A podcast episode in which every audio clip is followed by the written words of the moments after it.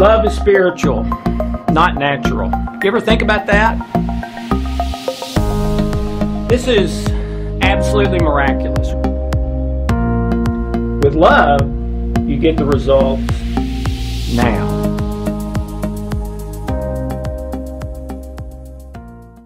Hi, I'm Dr. Alex Lloyd, and welcome to Deep Water. Uh, we started this program really as a discussion starter. Let's talk about what's important, at, at least some, uh, with people that we care about, with friends. Let's start talking about what's really important. And uh, I am not at all meaning for these uh, recorded sessions I do for you to take what I say as, okay, this is the truth about this situation. No, this is my two cents. Check it out for yourself and then see what you believe. But let's quit looking at screens all the time and start having meaningful, deep, intimate discussions in kindness, truth, and love with people that we care about. And the more of those you have, the closer you're going to grow with those people, the more intimacy you're going to feel in your heart. There's sexual intimacy and there's non sexual intimacy, and I believe you need both, okay? And those are both going to grow if you start discussing in truth, love, and kindness the big issues of life. Most people don't do that anymore today. Let's start it again. Okay. Today, um, I'm talking about divorce. And this has to be one of the biggest issues in the world because uh, today, 41% of all marriages end in divorce. 60% of all second marriages end in divorce. And 73% of all third marriages end in divorce and fourth and fifth go up uh, yet again. Okay? What does that mean? Well, it means about half the people out there are, are children from a divorce. Okay? So you're talking basically about something that affects one person in two. And it's even more than that because if you're married to someone who's affected by that, or you're a good friend with someone who's affected by that, that has an effect on you too. And that's virtually all of us. Okay? Uh, I, I don't know anyone who hasn't been touched by a divorce issue, either um, directly or indirectly through people that they know. So, uh, this is a huge issue for everyone. And even if you're not struggling with this today, there's a good chance you will at some point or be called to help someone who's struggling with it. So, um, that's why we're going here. A divorce happens about every 36 seconds. In the United States, the typical cost of a divorce in the United States is about $13,000, and that's just absolutely bare bones, okay? If the people have money, it can easily cost hundreds of thousands or even millions, all right? But the basic government filing and all that all that sort of thing averages about 13 thousand dollars. Well, there, there's a lot of money generated and a lot of money lost every single year related to this one thing. In fact, many, many bankruptcies, a significant percentage of bankruptcies are due to d- divorce. But that's not the important stuff, okay? As, as uh, dark a picture as that may seem, that's the best news about it. So, what's the worst news? Ah, the worst news is that what the statistics and studies say is that if you become divorced, your odds went have just gone up 20% for cancer, heart disease, diabetes, depression, anxiety, um, a life-threatening illness. For, in in any divorce situation, the, the percentages go up 20% that one of those two spouses is going to have get cancer, heart disease, diabetes, or another significant illness or disease. and it will negatively affect their life for the rest of their life or possibly even a premature death. Okay? And that's for the two principals, the, the two people that were married. For children, the, the percentages are a little bit higher than 20%. And what those indicate is depression, anxiety, uh, their grades taking a nosedive or going down, uh, taking drugs and alcohol, negative behaviors, and not necessarily like like uh, you know becoming a criminal, but negative self-defeating behaviors, becoming angry with people, acting out, um, being hard to get along with, uh, etc.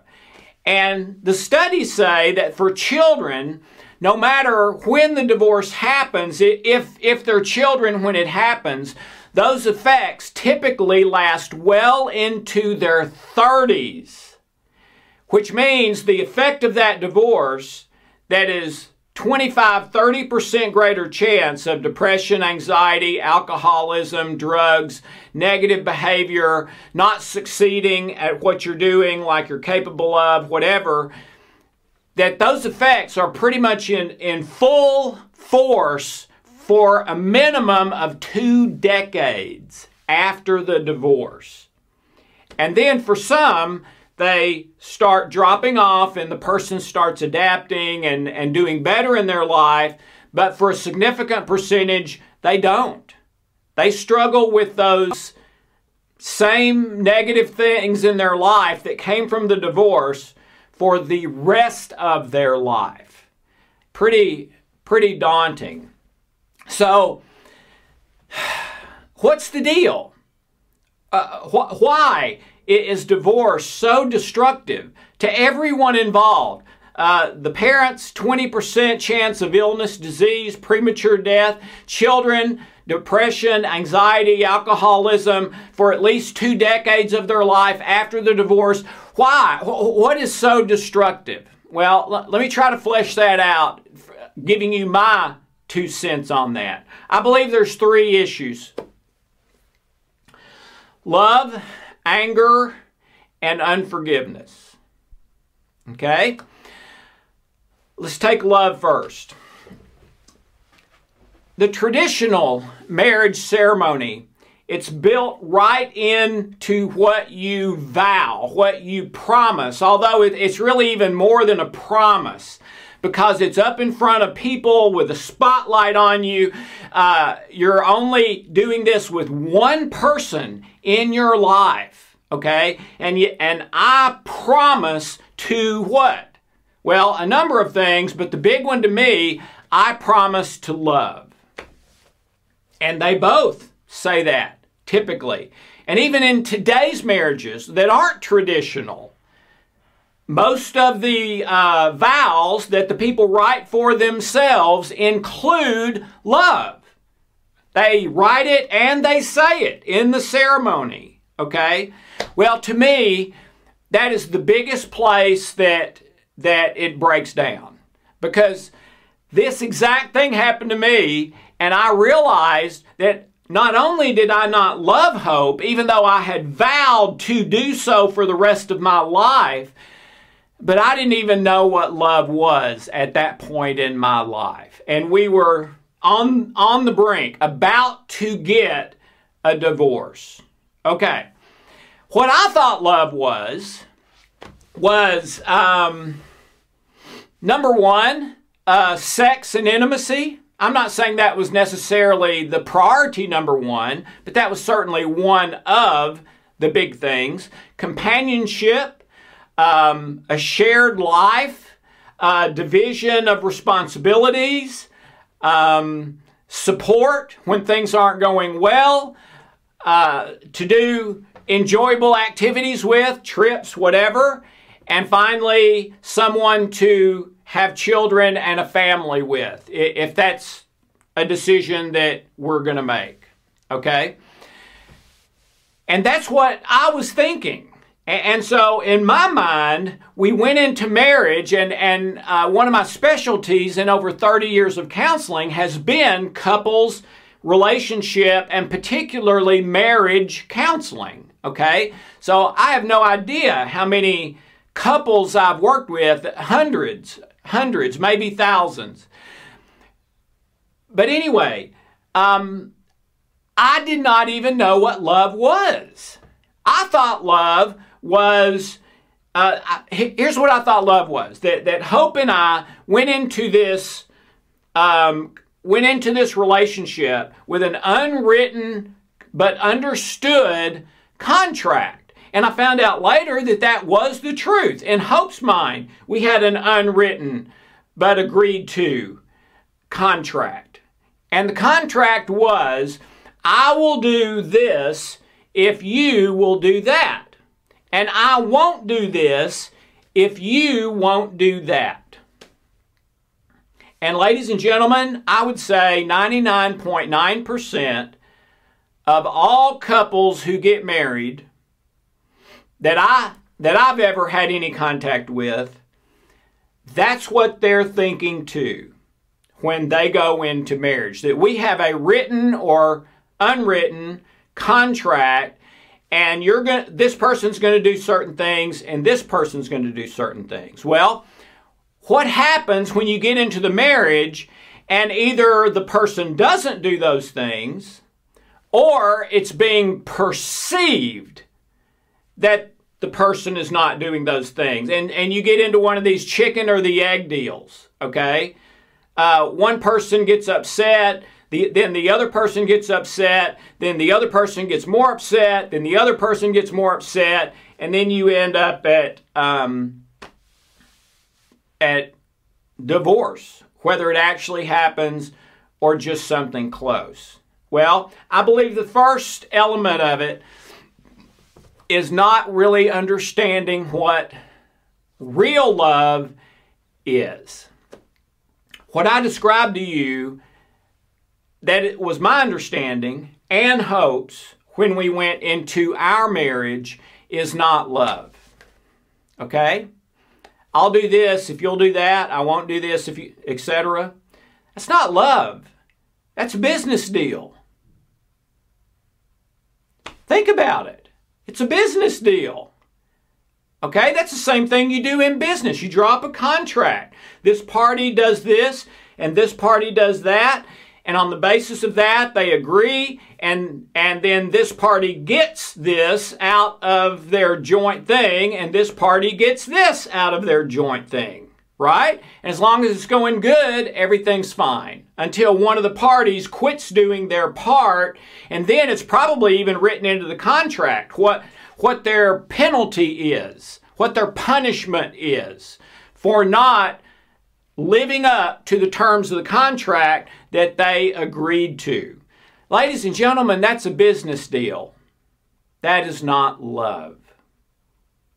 So, if you went into love, into marriage, like Hope and I did, and that was your understanding as well, then I believe you've got to immediately, yesterday, as fast as possible, come to a true understanding of what love is and start to live that in your marriage. And if you've not been doing that and you start doing that, I promise you it is going to absolutely shake things up, and chances are things are going to get better and better and better. So, if that's not what love is, what is love? Here's what I discovered in, in the six weeks that uh, Hope and I were separated. She kicked me out of the house, said, I can't stand to live with you another day, please leave, and she wanted a divorce. All right? So at that time, she really on, was on the verge of hating me if she didn't hate me. And I think she might have, but regardless, she was close to that. All right? She told her girlfriends, This is the happiest I've ever been in my life to be away from Alex. Okay? And so we were separated from six for six months, and I realized that I'd been telling Hope I love you every day when I really didn't even know what love was.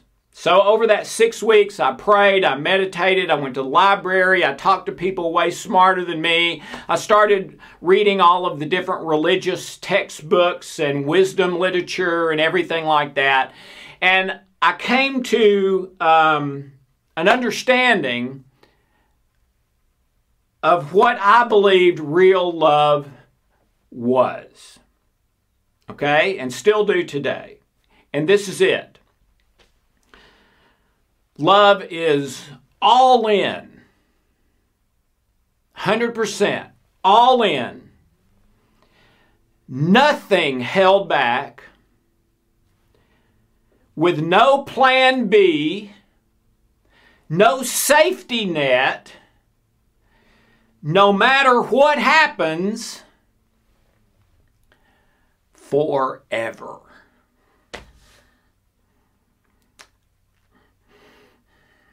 And I still believe today that's what love is. Now let's go a little farther. So, what are some specific things that would describe love? Here's what I discovered love does not keep any record of wrongs done against me. So, if Hope and I are married for six years and we're having marriage problems and we have a fight, and I start bringing up 10, 15, 20 things that she's done wrong over the last six years that have led us to this place, I don't that's not love. Okay? That, that's business deal. Okay? Love keeps no record of wrongs. Well, I wasn't doing that. In fact, when we went to our first counseling session, I had like five pages front and back of everything Hope had ever done and why she was the cause of our problems. All right? Not love. Love keeps no record of wrongs. Number two, love never fails. Love always wins. Love always succeeds. Well, everything at that time in my life when we were close to divorce, everything in my life was failing. My finances, I was about to go bankrupt. My health, I felt bad every single day. Friends that I'd had in college, when they would see me, would say, Alex, are you okay? You don't look so good. And I felt horrible. I had every symptom of cancer, have no idea if I had cancer, but I had every symptom, all right?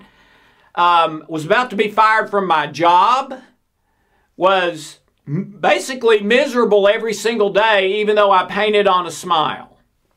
Okay? So everything in my life was failing. Love always wins, love never fails. All right? Here's one you're going to like love suffers all and every kind of pain. Love suffers all and every kind of pain. Man, when I first saw that one, it's like, pain? What are you talking about? I didn't get into this marriage for pain. I mean, I got into this marriage for pleasure, uh, fun, going to movies, holding hands, sex, having kids and raising them, going on trips, presents, Christmas. I mean, pain? What are you talking about? If I'd known this was about pain, I never would have done it. Love always, as long as you keep loving, love always includes pain. If you love someone long enough, you are going to experience pain related to that relationship. Sometimes not so bad, sometimes absolutely crushing pain. All right? Well, what does love do when pain hits? Does love fight, become angry? Does love run? No. Love sticks. Love says, no matter what, no safety net, all in, forever, no matter what. Love sticks. Now, now disclaimer here. If there's abuse going on, emotional or physical, I'm the first one to say, get the heck out of there. But even if you get the heck out of there, you've got to keep loving that person, even if it's from a distance. If you don't, it will kill you. And I'll talk more about that in a minute. Okay? But love suffers all pain. Love endures every, every uncomfortable to life altering pain and still sticks. Okay? Um, so, those are some descriptors of love. Love doesn't become angry easily, and that's the next one we're going to talk about. All right? Um, but, but before we leave love, uh, I wanted to share when I would have a couple come into me for marriage counseling and they were thinking of getting a divorce. And that, I, that's been a whole bunch of people for me because that was, that was one of the main things I dealt with. I have a thing called the greatest principle in the world that almost nobody knows, that I've been teaching for over 30 years. And that's the first place I would go with a couple who was thinking about divorce, all right? And it's some of what I've been telling you so far, but a lot of other stuff too. I've got a teaching on that. You can go back and watch The Greatest Principle, and I'd highly advise that if you haven't, because it, it I've never seen it not change a person's life if they do it. But I would back to marriage counseling, I would teach them the greatest principle, and I knew in my heart that if I could get one of them to live the greatest principle, commit to it, and live it as best they could, that virtually every single time I would get the other one automatically. Why? Because real love is so rare. It is so overwhelming. It is so unbelievable. It is so it is so that thing inside you that you've always wanted most in your life, but maybe haven't felt very often. That's what it is. Okay? It, it is, it is euphoria. It is enlightenment. It is all of that stuff, plus more. It's beyond words. All right? So if I got one of them to embrace make a vow and start living the greatest principle as best they could. You'll never do it perfectly right, but you'll do it better and better. But if I could get one of them, I'd usually get the other one because it's almost impossible to resist. That's what happened with Hope and I. So we're separated for six weeks. I discover what real love is, in my opinion, and on a particular day at a particular time got on my knees and said a prayer to God and made a vow, I'll never do it right, but I'm going to really love Hope with real love, not business deal love, as best I can for the rest of my life. And I meant it. You can't just say it, you got to mean it. I meant it from the marrow of my bones. You got to remember at that time, she wanted a divorce 100%. So I'm committing to love someone that's probably going to be married to someone else and raising someone else's kids. Well, that probably not going to feel good, right? Well, most people wouldn't commit to that. That sounds like a bad choice, right? No. It is it is always the right choice with love. The more love, the better. Period. Okay? So knowing that she wanted a divorce and all that other stuff. I committed before God with all my heart, nothing held back, no plan B, no safety net, forever, no matter what, to really love Hope for the first time.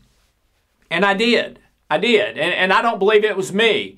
Uh, as soon as those words were out of my mouth, on my knees, making that vow, I felt this change in me that I'd never felt before in my life. And I started loving spontaneously. It wasn't like it was all this effort and willpower. I mean, that's when it's business deal love. When it's real love, it usually flows. It, it, it's usually natural. It's your default now. Okay? You'd almost have to try not to be that way. Okay? So I finally convinced Hope to go on a date with me. Okay? And she had all these rules. Uh, you're not coming in the house, someplace public, one hour only. Don't ask me about our relationship, all, that stuff. Okay? And I, I agreed to all of it. And I drove over, knocked on the door at the time we had agreed, and I'm going to stand up to demonstrate this. And um, I could tell she opened the door mad. Okay, did not want to be doing this. But I think to her, really, it was like her closure. Now she could tell her friends and parents and everybody, I gave him one last chance, but her 100% intention was it's over. Okay. So, so I knock at the door. She opens the door and she does a double take.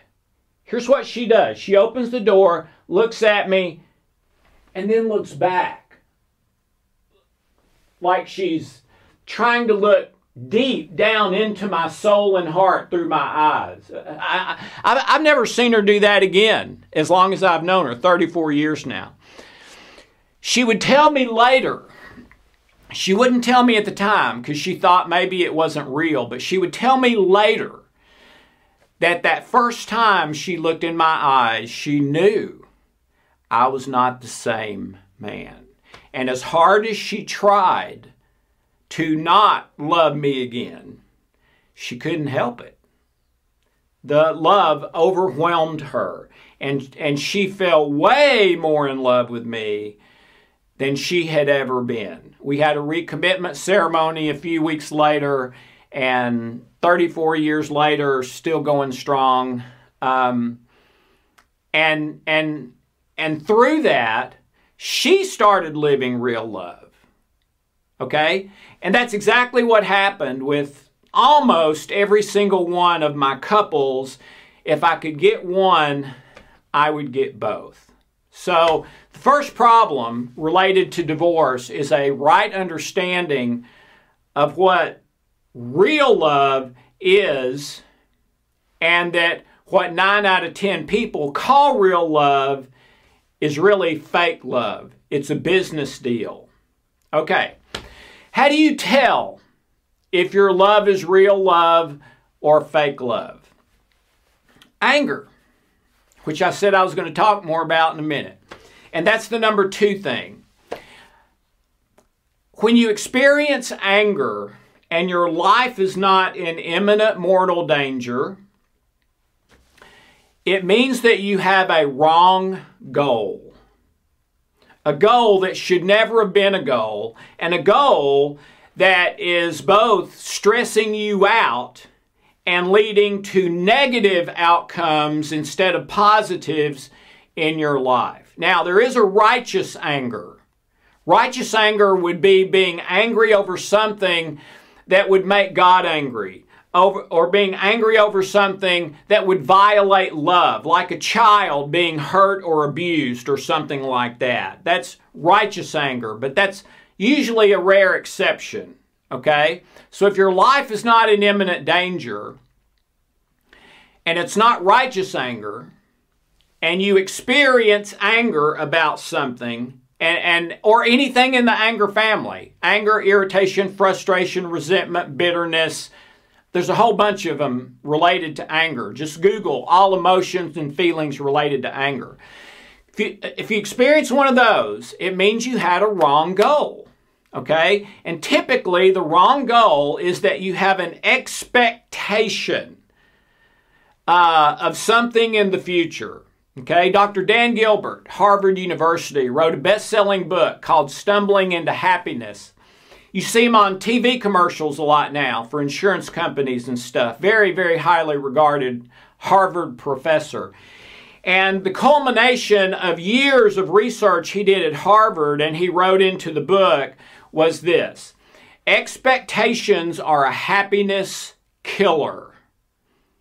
Why would they be a happiness killer? Because what they found at Harvard is that the instant you have an expectation of something in the future, that you're not 100% in control of, which is pretty much everything. You could fall over dead in five seconds. It puts your brain and nervous system into fight or flight stress. For how long? For as long as you have that goal, which for a lot of people is decades or even their entire life. So a lot of people are going around stressed, which means your unconscious mind is giving you negative thoughts, negative feelings, uh, negativity in your body, turns your immune system off or down, turns digestion off or down, higher intellectual functioning, creativity, problem solving down, sends all that energy to your animal brain and the large muscle group so you can fight or flee. And a lot of people have that happening all day, every day because of expectations or wrong goals related to that, in this case, relationship of marriage. And then the other one, besides expectation, is fake love versus real love, which is again back to the greatest principle teaching. So if you experience something in the anger family related to your significant other, uh, you, you have a wrong goal. And what's interesting about that is it's a total paradox because when you experience the anger, it's almost 100% of the time because you think the other person's doing something wrong or not doing something they should be doing. When in reality, the reason you're experiencing the anger is because you have a wrong goal. Get rid of the wrong goal, get a right goal, and that goes away. And very often, so does the business deal love, and now you're able to real love. Remember, when I committed to Hope to love her no matter what, I believed at the time that she was going to marry someone else and have someone else's children. So, as far as any expectation of me and her in the future, I had to give that up. That's what I thought was going to happen. Okay? So, um, the second problem related to divorce and all the pain and suffering that comes from that is anger. Number one, love not understanding what it really is and committing to it. Number two, anger, which really tells you if you're doing business deal love or fake love and whether you have expectation or not. And then the third one is uh, forgiveness or unforgiveness. Uh, I believe unforgiveness is the biggest issue on planet Earth, and I've never seen a, a divorce situation where it was not one of the major components. Okay? You know what the word really means in the original language?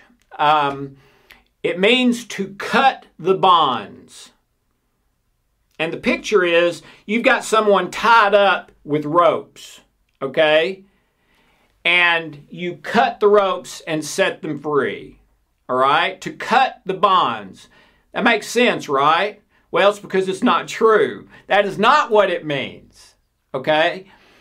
What the original word picture for unforgiveness is, is you have a rope tied to you and to that person so that you can't get away from them. Everywhere you go, you're taking them with you.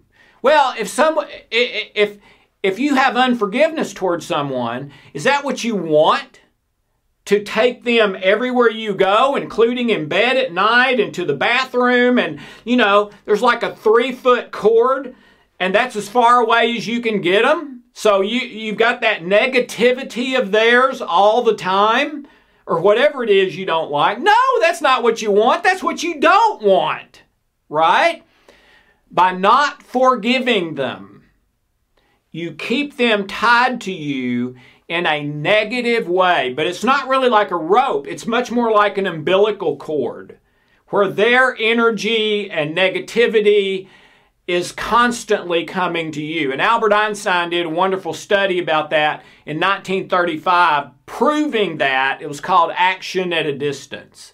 Check that out if you want. And that's exactly what you're doing if you do not forgive that person. And in Einstein's experiment, um, what it showed is that th- this person that you don't forgive can negatively affect not just your emotions and thoughts, but your very physiology. And it can happen constantly, almost 24 7.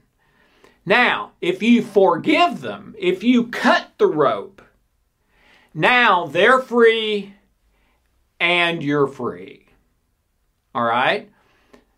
So, how do you do that? How do you forgive someone? I, I, I've had clients who have said a hundred times, I forgive them because the unforgiveness was just eating them up inside, which it absolutely will. But they still didn't really feel like they had forgiven them. Here's the conclusion I've come to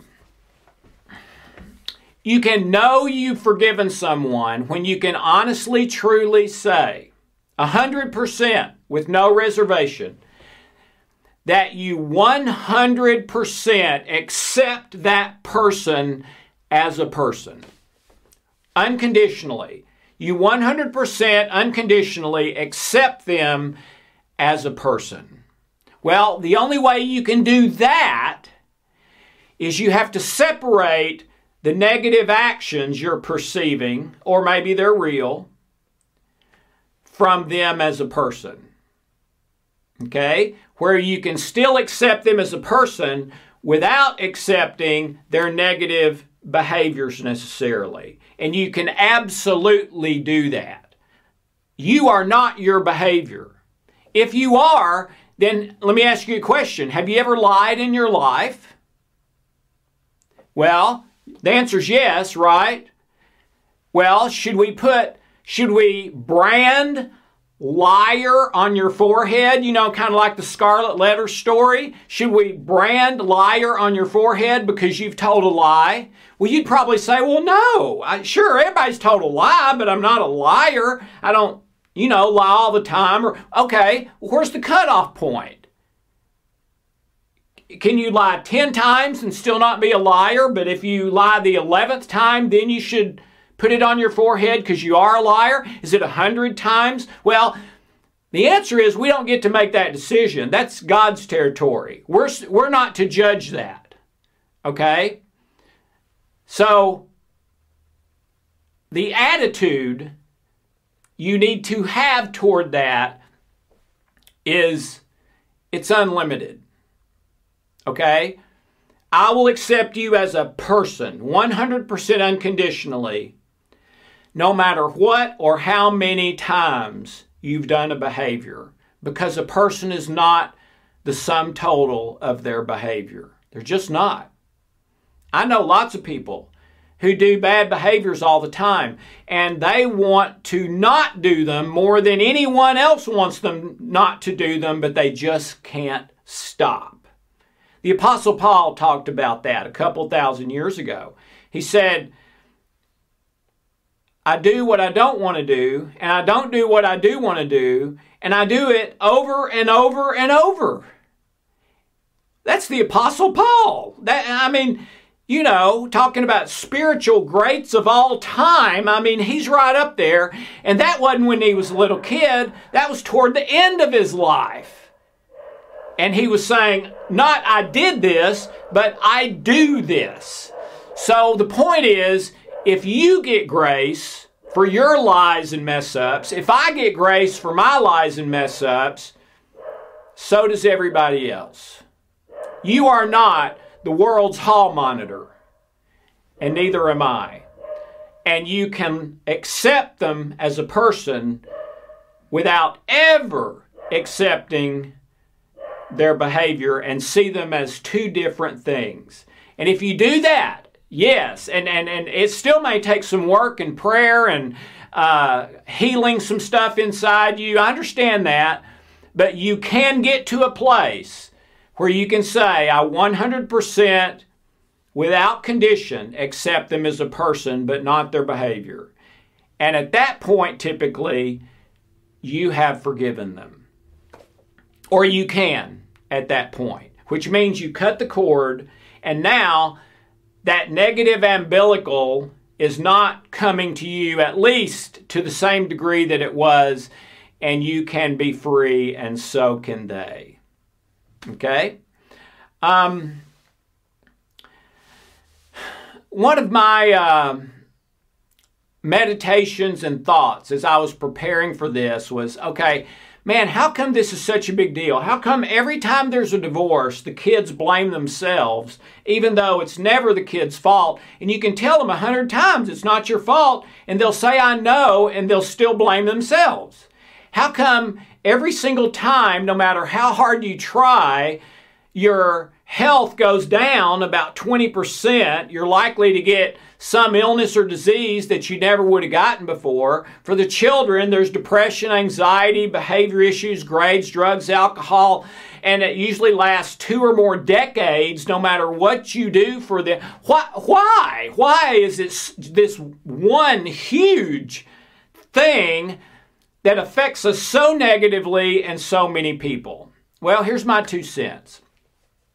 I believe for a lot of people, divorce gets programmed into them as the biggest failure of their life. And in fact, for many people, it's the first time in their life that they believe that as a person, they are a failure. And, and sometimes almost nothing will convince them otherwise, and they feel that the rest of their lives. I don't believe they have to, but many of them do. Why would that be? Well, it's because of your unconscious, okay? Your unconscious controls 99% of all body functions breathing, um, immune system, digestion, all the neurological stuff, uh, and, it, and, and 99% of all the information you believe is in your unconscious. Okay? So, who you really are, what you really believe, is in your unconscious, or what, or what ancient manuscripts call the spiritual issues of the heart. All right? So, your unconscious mind's number one mandate is to keep you physically alive. And it will go to ridiculous extremes to do that. And it doesn't really care if it overreacts, means meaning it starts up fight or flight when your life's not in danger. Doesn't really care much about that because then you're still alive. But it cares if it underreacts because if it underreacts, you may be dead. So it overreacts all the time because there's really nothing to lose there because the number one mandate is to keep you alive. And in almost any situation, whether real or not, pushing fight or flight will be likely, more likely, to keep you physically alive. So that is your heart's number one mandate, with one exception. And the one exception is if you choose, understand, and commit to for the rest of your life with nothing held back, no plan B, no safety net, etc., to real love. Why? Why would that be? Because the only thing more important than life and death is love. So, in this one relationship where you do this vow in a ceremony with people watching or write your own heartfelt vows and there's only one other one person in the world for this for you and one person in the world for this for the other person and you're saying i'm committing vowing you're going to be that person for me and i'm going to love blah blah blah. Well if that fails, then in your heart, most people believe, it, and they can't not believe it. They try to, but it's still there. I'm a failure. Because they know in their heart that love is the most important thing. And in that most important love relationship for me, at least that's the first one. Children may be later, but that's the first one. I failed. Well, of course, that's a lie. All right? So, when you experience that after divorce or thinking about divorce or whatever, and you feel the guilt and shame and condemnation and, and all of that, do not let that just go by. Grab hold of that and say, no, no, that does not mean I'm a failure. Okay? Uh, and I wasn't either when Hope kicked me out of the house. I just misunderstood what love was, and so did she, and I believe so do most people. Okay? But if you're experiencing that, I believe that's why, uh, way down deep. Um, already said, um, if it's abuse, I'm the first one to say get away, but you've got to keep loving the person. If you get a divorce, and I believe there are times when divorce is the, is the best thing because of the relationship, and, and that can only be looked at on an individual basis for me, okay?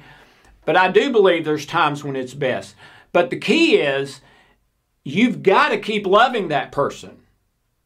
If not, you've got this negative umbilical cord to them for the rest of your life, everywhere you go, and negative from you to them as well. If you forgive them, that cuts them loose. And if you forgive them, then you can truly love them, even if it's at a distance, which will heal you, just like the anger and unforgiveness will eat you alive. Um, here's my uh, advice if you are thinking about divorce,